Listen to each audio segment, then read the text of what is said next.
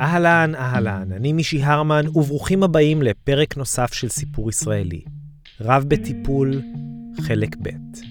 מיד נצלול להמשך סיפורו של שרגא שלכטר, שאותו מספרים יוחאי מיטל וסיון בן ארי. אבל קודם תקציר קטן לטובת מי שפספס את הפרק בשבוע שעבר. שרגא הוא רב ומטפל בהתמכרויות, שחי רחוק מחוץ לכל קופסה או הגדרה. בפרק הקודם שמענו איך הוא התגלגל מבית חרדי לרחוב, שם הוא נחשף למציאות מאוד קשה. הוא פיתח התמכרות למין, נפל לזנות, ונודע באופן מוחלט מהמשפחה שלו. אנחנו חוזרים אל הסיפור בדיוק אחרי ששרגא התראיין לכתבה במקומון ירושלמי. ודיברתי על זה שאני בן למשפחה ככה וככה וזה, ואבא שלי איש שתורם כסף כסף, ואני הייתי הסרסור של החרדים, ודיברתי ודיברתי ודיברתי. שרגא סיפר הכל, ואז, מלא בתחושת נקם כלפי אבא שלו שגירש אותו מהבית, הוא חזר לבית הוריו, דפק על הדלת, ואמר, תשמע, אתה עוד מעט הולך להיות מפורסם. אוקיי, לפני שנמשיך, אזהרה. הסיפור הזה כולל תיאורים מיניים וסיפורים על ניצול. אז אם אתם מאזינים עם ילדים, או שהנושאים האלו עלולים להוות עבורכם טריגר, אני מציע בחום שתעבירו תדר. ועכשיו, חזרה ליוחאי וסיון ולשרגא, שמתעורר בבוקר נרגש ומפוחד, ורץ מיד לקנות עיתון בקיוסק, כדי לראות מה כתבו עליו. בבוקר הלכתי לקנות את העיתון, הכותרת היה הייתי סרסור של החרדים, וכתבו, כתבו, כתבו. ראו כזה ממש, עשו הרבה עמודים, זה לא היה שני עמודים. תגובת הנגד כמובן, מיהרה לבוא. והוא חתך איתי עם, ה... עם המשפחה. זאת אומרת, האחיות שלי אמר להם, תקשיבו, אתם לא מדברים עם שרגא, נגמר הסיפור. אבל דווקא בנקודת השפל הזאת, העולם זימן לשרגא היכרות שסללה את דרכו חזרה לחיק המשפחה. יום אחד הוא עמד בתור במאפיית אנג'ל בקריית משה, וחיכה לשלם על כמה רוגלחים. פתאום איזו בחורה ניגשת אליי, אמרתי לי, שרגא שלכטר, בכבודו ובעצמו. אמרתי לה, כן. אמרת לי, אני ראיתי, קראתי את הכתבה שלך, וואו, וזה מדהים, וככה וככה וככה. ואז לפני שהלכנו, העבירה לי את הטלפון שלה. הייתי איתה בקשר, והתארסנו. ואבא שלי שמע שהתארסתי עם מישהי מבית יעקב, חרדית ממשפחה טובה. הוא היה מבסוט, הוא חשב, אני אתארס עם מישהי ממשפחה חרדית, וזה, זה בשבילו היה כמו להרוויח את הלוטו. פגש אותי ברמדה, אמר, תשמע, החרם נגמר, אתה עכשיו חוזר לחיק המשפחה, אל תדאג, הוא אמר לי, יהיה לך בית, יהיה לך הכל, הכל בסדר, אנחנו שמחים. היה אירוסים גדולים בבית שלה, הגיעו רבנים גדולים. אני זוכר, הרב שיינברג הגיע, ועלו, טרחו, ועלו לקומה למעלה, והיה מסיבה ענקית כזאת וזה. טוב, התארסנו. עכשיו שתבינו, אני לא הייתי בנוי לזה. עכשיו, היא, היא גם לא הייתה בית יעקב רגיל. כל הזמן היינו עושים סקס, כמו אה, אה, אה, ארנבות. בדרך כלל, זוגות חרדים לא נוגעים אחד בשנייה לפני החופה, כך שבהחלט מדובר בהתנהגות מאוד חריגה. אבל למרות הקשר הלא שגרתי, שרגא נתן לעצמו להיסחף באופטימיות של משפחתו. הוא האמין שהאירוסים החפוזים יפעלו כמו איזה תרופת פלא שתאחה את הפצעים שנוצרו במשך השנים. זה היה ארבע ימים לפני החתונה, כבר היה אולם. הקרובים כבר היו במטוס. אחות של אבא שלי, אח של אבא שלי, בעלה, אשתו, כל הג'מה. כבר היה קידוש בבית כנסת ערוך, כבר הזמנות נשלחו כמובן, כי ביום שני היה צריך להיות החתונה. ופתאום אני מנסה להתקשר אליה, והיא לא עונה. לא עונה. פתאום, לא יודע מה, דיברתי עם חברה שלה, אמרתי, תקשיב, אין חתונה. איך אין חתונה? יום שני אנחנו מתחתנים. לא, אימא שלה שלחה אותה לארצות הברית, היא החליטה שלא מתאים השידוך הזה, והסיפור מבוטל. בדיוק כשנראה שהדברים בחייו של שרגא מתייצבים, והקשר עם אביו החל לשנות צורה, הכל קרס. שרגא הרגיש שהוא חייב תשובות, ועלה שוב על מטוס לארצות הברית. חיכיתי לה ליד הבית בבוקר, מוקדם בבוקר. אמרתי לה, למה? ואמרת לי, תקשיב, אימא שלי מאוד לא רצתה את, ה, את השידוך הזה, כל הזמן אמרה לי, ואנשים דיברו איתה עליך. כשהתארסנו, היא לא ידעה עליך. ואנשים אחר כך, אתה לא יודע כמה טלפונים קיבלנו הביתה עליך? איך אתם עושים שטות כזאת? אתם יודעים בכלל למי התארסה? מי הבן אדם הזה בכלל? אימא שלה בכלל, כשהתארסנו, לא ידעה מהכתבה, ואחר כך סיפרו לה, אימא שלה אמרה על גופתי המתה, שאת מתארסת עם הבן אדם הזה. ובזה זה נגמר, ככה היא אמרה. אז קיבלתי תשובה, היה לי מספיק. כדי למצוא מקום להניח את הראש, הוא התחיל לתת שירותי מין לאנשים שפגש ברחוב. חזרתי ארצה, הייתי במצב כזה תלוש, לא, לא ידעתי מה קורה איתי בכלל. הלכתי לשירותים בתחנה המרכזית, ואז פגשתי את, לא רוצה להגיד את השם שלו, את אותו איש אה, נחמד שהיום הוא בן בית אצלנו. הייתי בן 20, והלכתי אליו הביתה. כל לילה הוא היה שוכב איתי, ואז זה נהיה עוד לילה, ועוד לילה, ועוד לילה. ואני זוכר שנגעלתי אה, ממנו. אה, אבל הייתי אומר לעצמי, זה עובר. בינו לבין שרגא התפתח סוג של הסכם לא כתוב. סקס תמורת אוכל ולינה. כשהבוקר היה מגיע, שניהם היו יוצאים מהדירה. אותו איש היה יוצא לעבודה, ושרגא היה משוטט ברחובות ירושלים. מחכה לשעות הערב בשביל לפגוש אותו שוב. יום אחד הוא בא אליי ואמר לי, אני רוצה לתת לך את המפתחות לבית שלי. ואמרתי לו, תראה, יש לך בחירה. אם אתה רוצה להיות חבר שלי, אנחנו צריכים להפסיק להזדיין, אתה לא יכול לגעת בי יותר. ואם אתה רוצה לגעת בי, אתה לא יכול להיות חבר שלי. אתה לא יכול לקחת את שני העולמות. ואז הוא אמר לי, אני מעדיף שלהיות חברים. ואז מאותו רגע הוא הפסיק לגעת בי, והיה לי את המפתחות של הבית שלו, והיו לי שנים מאוד מאוד מקסימות בקשר איתו, ועד היום אנחנו, הוא מלווה אותי. אותו אחד אין לו, אין לו ילדים. ובראש שלו הוא רצה תמיד להיות כאילו אבא ל- לילד, ופה היה לו הזדמנות לטפל בי.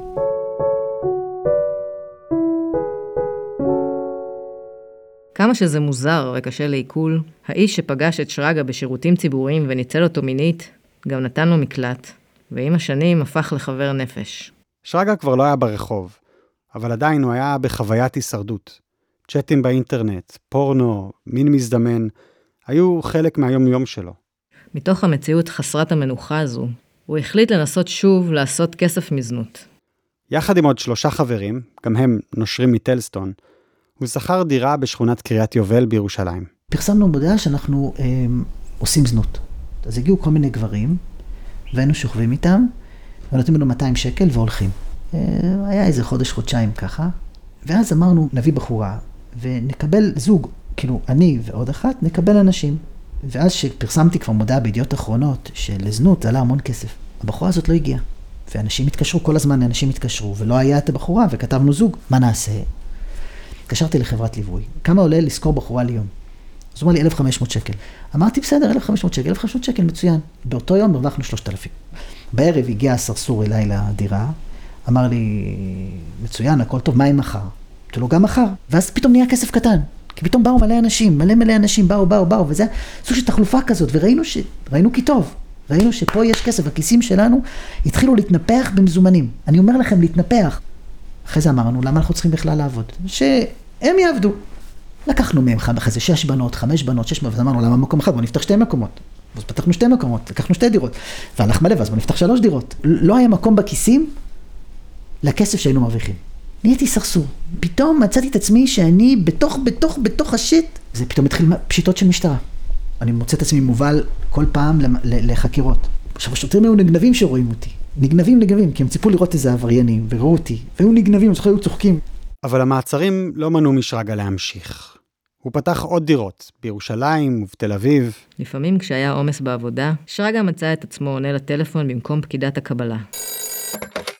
שלום, אני בירת אור דקת גזרה, חזה שופע עומד יפה, טוסי קטן עגול ושבב, אני עושה באדי מסאז', משחקי לשון, אמבטיה משותפת, רוצה לבוא חמודי? עכשיו אנשים אומרים לי, וואו, את מתוקה, אומרים לי בטלפון, את מתוקה, אני רוצה אותך. אמרתי, אוקיי, אם תבוא, אני, מש... אני מבטיחה לחכות, אני מבטיחה לעשות מה שאני יכולה בשביל לחכות לך. אני כל כך מחוברת לשם, ואף אחד לא יחשוב בכלל בשום מקום שאני גבר. כי זה לא רק המילים שאני אומרת, זה הניואנסים, זה היכולת להתחבר לרגש, היכולת להתחבר למה שעומד מאחורי זה, לדעת מה גבר רוצה. זה משהו שאני מאוד מחוברת לשם, וזה נורא כיף לי שאני יכולה לדבר ככה.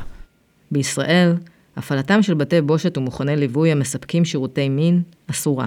לאחרונה, הכנסת חוקקה חוק המטיל קנס על צריכה או אף הימצאות במקומות האלה. שרגא התנתק מהעולם הזה לפני שנים רבות, אבל בכל זאת, כשחושבים על תפקידו בתעשייה המושתתת על ניצול כל כך חמור, קשה שלא לשפוט אותו. לנו נדמה שלפעמים התפיסה של שרגא נאיבית ובעייתית, אבל כשהוא מנסה להגן על נקודת המבט שלו, אפשר להבין שהוא לא מסתכל על עולם הזנות כתופעה חברתית, אלא כמי שהיה שם. ניצול שהפך לקורבן, שהפך למקרבן, הוא מנסה היום להירפא. מהעמדה הזאת, שרגא מסרב לראות בעובדי תעשיית המין קורבנות פסיביים. תראה, ברור שאנשים אה, שהם מגיעים למקומות האלה הם אנשים הרבה פעמים שחוו חיים לא רגילים. ומכל מיני סיבות הגיעו לאן שהם הגיעו, אבל הם עשו בחירות בחיים שלהם. אנחנו תמיד יש לנו יכולת לבחור. אני מסרב, אה, מסרב גם כאדם וגם כמישהו שחווה דברים וגם כמטפל, לראות את האנשים כסוג של קורבנות. אתה רואה את זה כך אולי. יותר נוח לראות את זה כך. אני לא רואה אנשים כקורבנות. יש במקרה הקיצון גם קורבנות. אמרתי לך, כמו ילדים שחסרי אונים וחסרי ישע, שהורים שלהם מתעללים בהם, או כמו למשל מישהי שחטפו אותה בגיל חמש ומכרו אותה לזנות והיא מוצאת את עצמה שפחת מין באיזה מרתף אה, עובדת וזה. רוב האנשים מגיעים לנקודות שהם בוחרים, והבחירה הזאת היא בחירה שהם בוחרים, כי זה מה שנוח להם באותו רגע. היה לי אין ספור שיחות אין ספור, אני לא מדבר מתוך איזשהו, אתה יודע, איזשהו משפט פלצני שפתאום חשבתי עליו, אני אומר לכם ממקום ש, ש, אה, שניהלתי שיח עם, עם כאלה, וזו אה, בחירה שהם עושים, ואני לא רואה בזה שום דבר אה, פחות טוב מכל מקצוע אחר. אמנם זה, אתם יודעים, לפעמים אפשר לחשוב, מוכרת את הגוף שלה, אוי ואבוי גוואלד כשריגן, אבל בסופו של דבר, הרבה אנשים בוחרים להיות בקשרים רגילים והם גם מוכרים את הגוף שלהם. הניסיון חיים שלי הוא כזה, שלכל דבר יש לו שני צדדים. כל דבר יכול להיות טוב וכל דבר יכול להיות לא טוב, תלוי איך משתמשים בזה. לא פעם הדברים ששרגא אמר וסיפר גרמו לנו לזוז באי נוחות בכיסא. אבל גם לא יכולנו לגמרי להתעלם או לפסול אותם. במיוחד כשהדובר לא מדבר ברמה תיאורטית או כללית, אלא מניסיון חיים. לא תמיד היה ברור לנו עם איזה שרגא אנחנו מדברים. הרב הסמכותי, הנער הפגוע. המטפל הרגיש והחכם, או הטלפנית השנונה מדירת הזימה. זה העלה בנו חששות כמובן, אבל גם רצון לפצח את דמותו המורכבת. כשבאנו לפגוש אותו שוב, הגענו עם קטע ארכיון קצר. מה עמדתך כלפי הזנות? 17% חושבים שהיא תופעה חיובית ולגיטימית. בסדרת תיעודית של ירון לונדון ונורית קידר בשם הפואטיקה של ההמונים, מאמצע שנות ה-90, יש פרק ששודר פעם אחת ונגנז. הייתי ילד בן 16. בפרק, העוסק בעולם הזנות, שרגא מתראיין בתור הסרסור רונן, בפנים מוסתרים וקול מעוות. ישבנו לצפות בזה יחד. כמה גברים ביום הם שוכבים תמורת אלף דולר? בערך 20 גברים ביום. 20-25 גברים ביום, תלוי איפה. אצלי למשל עשו שיא של 33, אחת הגיעה ל-33. הייתה לך שיאנית, אתה רואה בזה הישג אה, מפעלי, הייתי מבין. אה, באותו יום היה לי רווח כלכלי טוב, זה לא יש, כן. מעבר לזה אין לזה שום הישג. 33 פעמים היא שכבה עם... 33 פעמים היא קיבלה זין. תראי, מה הרגשתי שצפיתי בזה, הרגשתי בחילות. זה החזיר אותי אחורה, וזה... זה...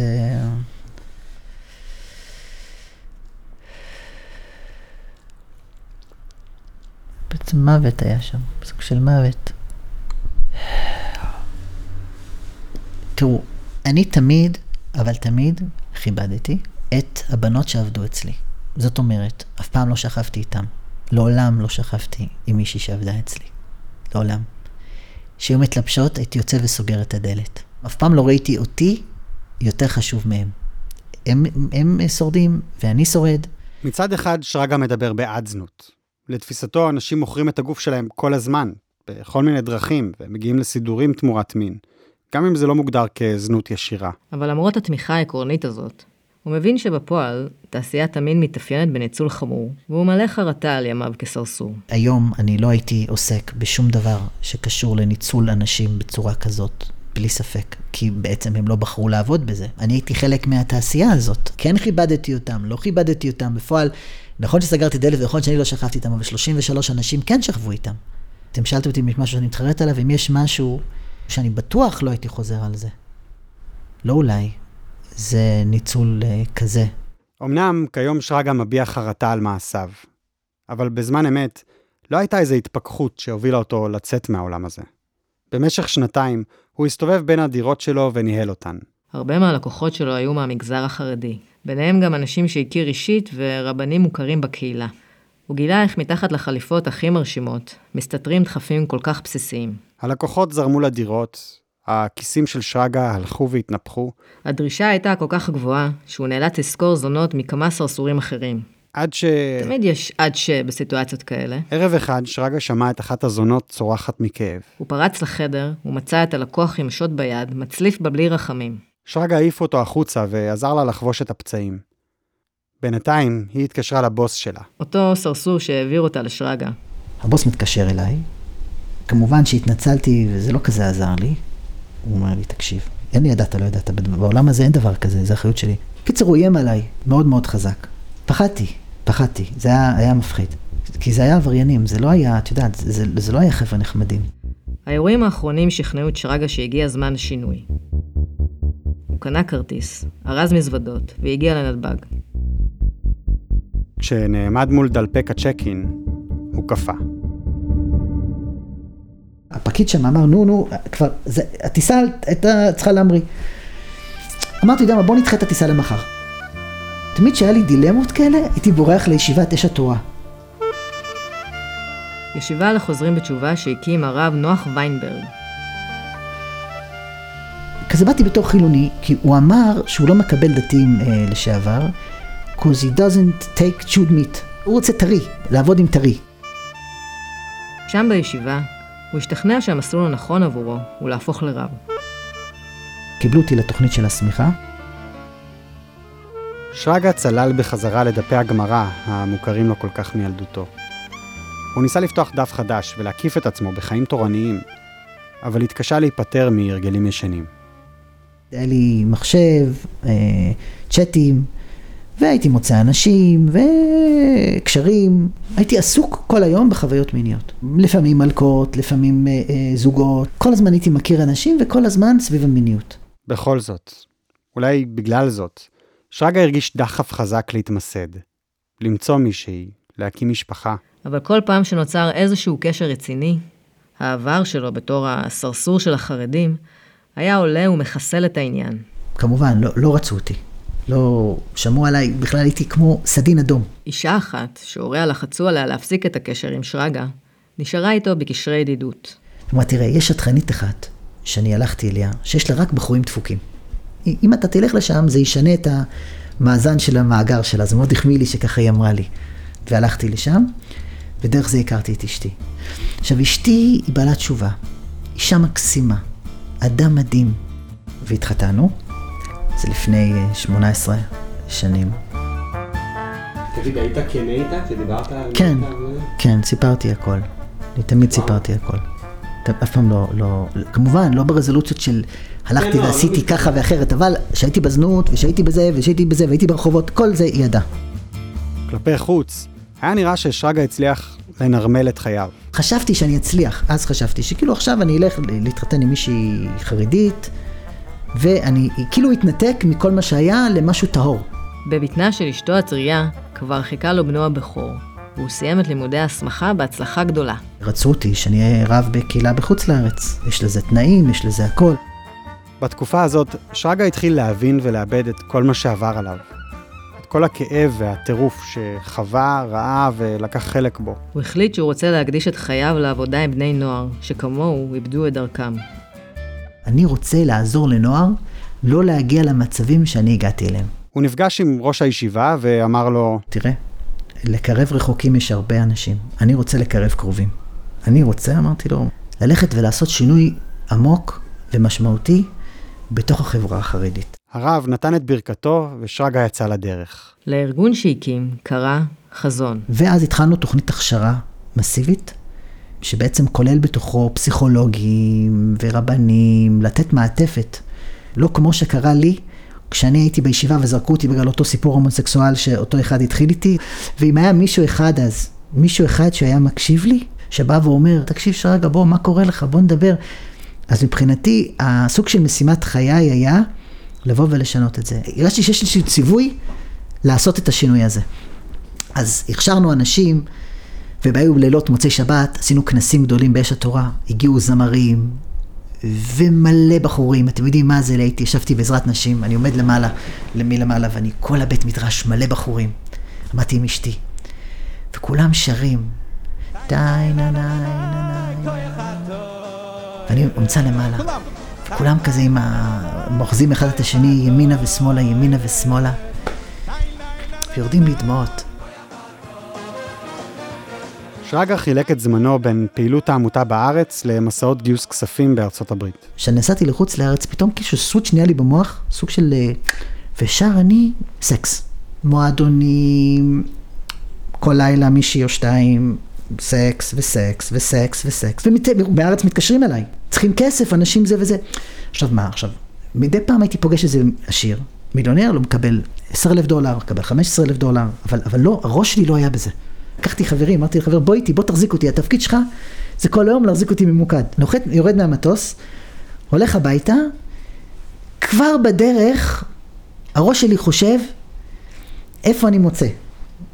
זה כמו נרקומן, כאילו איך אני, איך, כבר, כבר אני מגיע, איך אני מוצא, איך אני מוצא. והייתי צריך לסגור את העסק, ואז באתי לרב הזה, ואמרתי לו, תקשיב, אני, מכל מיני סיבות אישיות, אני פורש. שרגא סגר את הארגון שהקים, והשהה כל פעילות. זה היה משבר גדול עבורו. הוא הבין שלא באמת הצליח להשתקם מאותם שנים ברחוב, ונאלץ לנטוש את הבייבי שלו. בפעם הראשונה, הוא הלך מרצונו לטיפול. יחד עם פרופסור דני ברום, מנהל המרכז הישראלי לטראומה, שהוא המטפל שלו עד היום, וגם מדריך אותו מקצועית, הוא החל לנבור בשורשים הפסיכולוגיים של ההתמכרות שלו. הטיפול שעבר גרם לו להתעניין בתחום. הוא נרשם לקורסים במכללת ינר בטיפול זוגי, פסיכותרפיה והתמכרויות. והבנתי שבעצם אני יכול למנף. לקחת את הניסיון חיים שלי, והתחלתי לטפל בהתמכרויות מין. שרגא פתח קליניקה משלו. הוא פנה בעיקר לקהל החרדי והדתי-לאומי, וזה דבר לא טריוויאלי. בחברה שמרנית שמקדשת את היכולת לשלוט ולדכא את היצר, הנטייה של אנשים היא להדחיק ולהסתיר התמכרויות. בתור רב שהוא גם מטפל ועם ניסיון אישי בשטח, שרגא ניצב בעמדה ייחודית. הוא יכול לדבר עם המטופלים שלו על הנושאים הכי רגישים. וזה בשבילי סוג של סגירת מעגל, סוג של אם כבר הייתי בג'ורה, אם כבר הייתי בג'יפה, אם כבר עברתי את כל זה, אז בואו אני אקח את זה ואני אנסה לראות ממקום מכיל איך אני יכול לגעת באותם מקומות, איך אני, איך אני יכול לגעת כאילו באותו ילד שהייתי. היום בזכות זה אני מצליח לגעת בנפש של המון אנשים, באמת רק בזכות זה. לא בזכות זה שלמדתי בספרים ולא בזכות זה שאני... בזכות המסע הזה אני יכול לגעת באנשים במקומות שאף אחד אחר בעולם לא יכול לגעת בהם. אם זה בגלל השנים ברחוב או הכישרון האישי, שרגא הצליח להמציא את עצמו מחדש. אחרי מסע חיים ארוך ותזזיתי, הוא הרגיש שהוא סוף סוף מצא את המקום שלו, את הייעוד והתפקיד שלו בעולם. כבר 12 שנה שהוא עוסק בטיפול. בזמן הזה הספיק לכתוב ספר המתאר את הקשיים של מכורי מין. הפך למרצה מבוקש. והוא מופיע הרבה כמרואיין מומחה לתחום המיניות וההתמכרויות במגזר הדתי.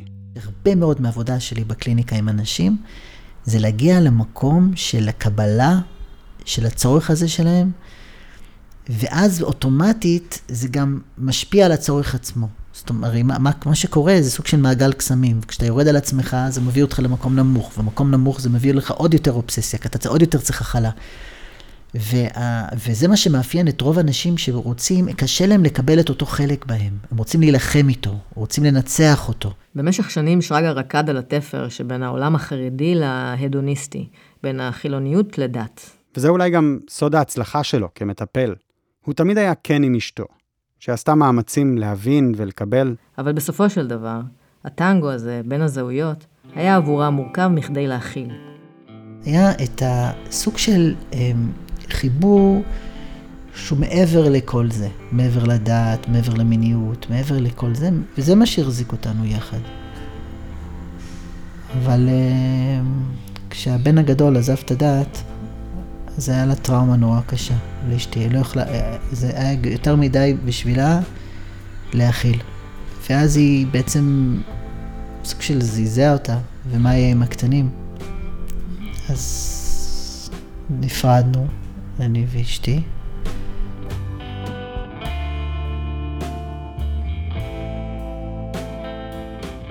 לאחר עשרים שנה, בהן הספיקו לבנות משפחה ולהביא שלושה ילדים יחד, הוא התגרש מאשתו ועזב את הבית. לפני שנה שרגא פגש מישהי. הם התאהבו והתחתנו. ימי ההרפתקאות המיניות מאחוריו, ולפניו עוד התחלה. עוד הזדמנות להמציא את עצמו מחדש.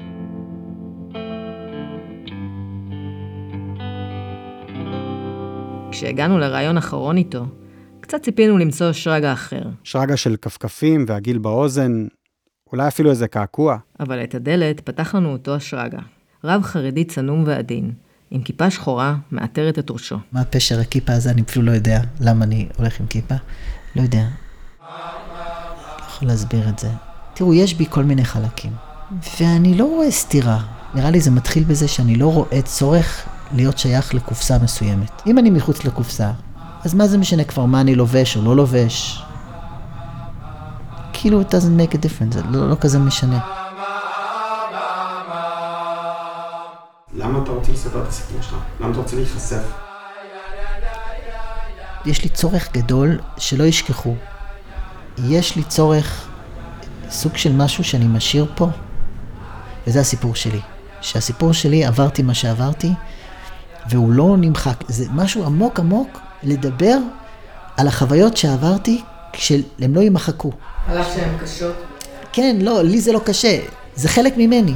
כן, כאב, בטח, כאב לי הרבה. אני אגיד את זה ככה, הלוואי ולא הייתי עובר את זה. אבל כשעברתי את זה, אז אני רוצה לקחת את זה ולמנף את זה בצורה הכי טובה שאני יכול למנף את זה, גם בעבודה שלי וגם ברעיון שלי איתכם ובכלל. אז כשיש לי אפשרות לשתף אנשים במסע שלי, זה, זה זכות גדולה בשבילי.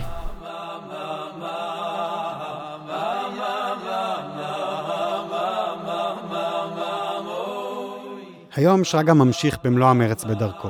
בכל פעם שדיברנו, הוא היה בין טיפולים, בדרך לאיזו הרצאה, לפני ראיון חשוב בטלוויזיה או ברדיו, בלילות הוא כבר עובד על ספר חדש. והפעם הוא מתכוון לפרסם אותו בשמו. האיש לא מפסיק לפעול ועושה הכל על מנת להגיע לכמה שיותר אנשים. משך התקופה הארוכה שבה הכרנו את שרגא, אפשרה לנו לראות כל מיני צדדים שלו. וגם אם זה לא תמיד היה פשוט, כל מפגש כזה לימד אותנו משהו חדש על מורכבותה של הנפש. הרצון להיות נאהבים, מוכלים, או פשוט לשרוד, עלול להוביל כל אחד מאיתנו למקומות קשים וחסרי שליטה.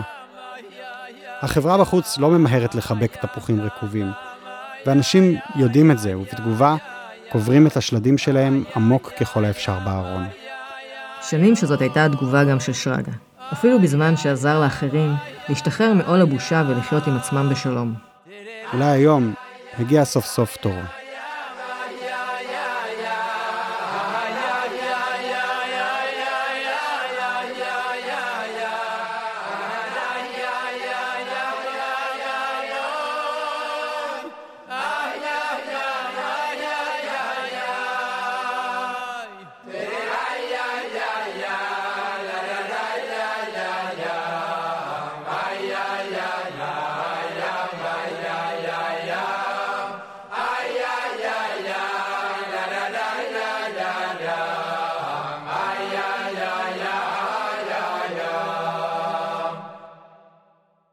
סיון בן ארי ויוחאי מיטל.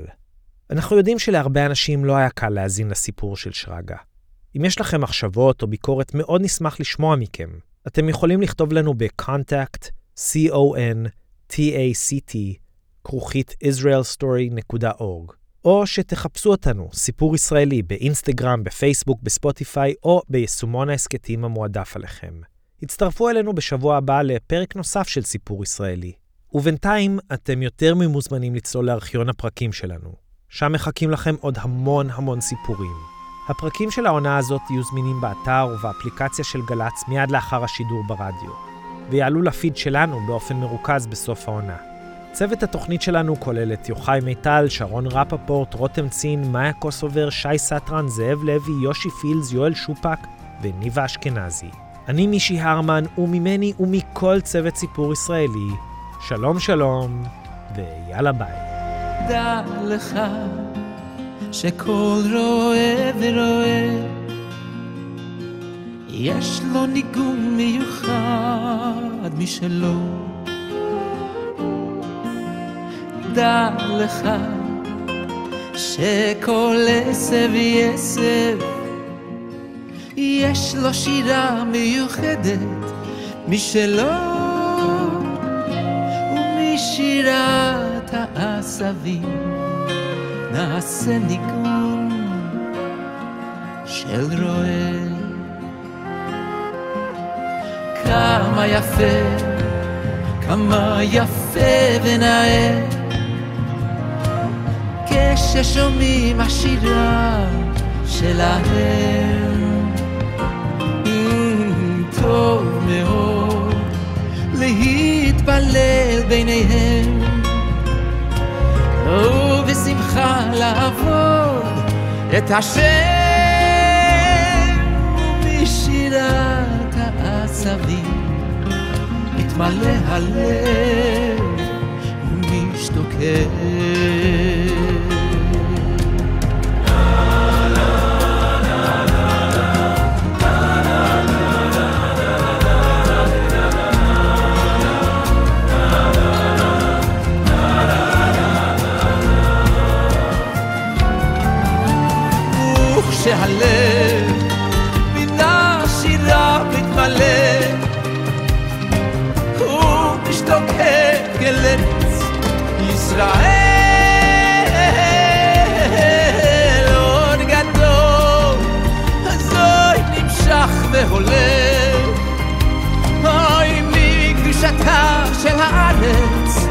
עליו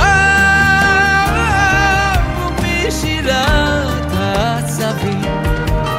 נעשה ניגון של הלב. ומשירת העשבים נעשה ניגון של הלב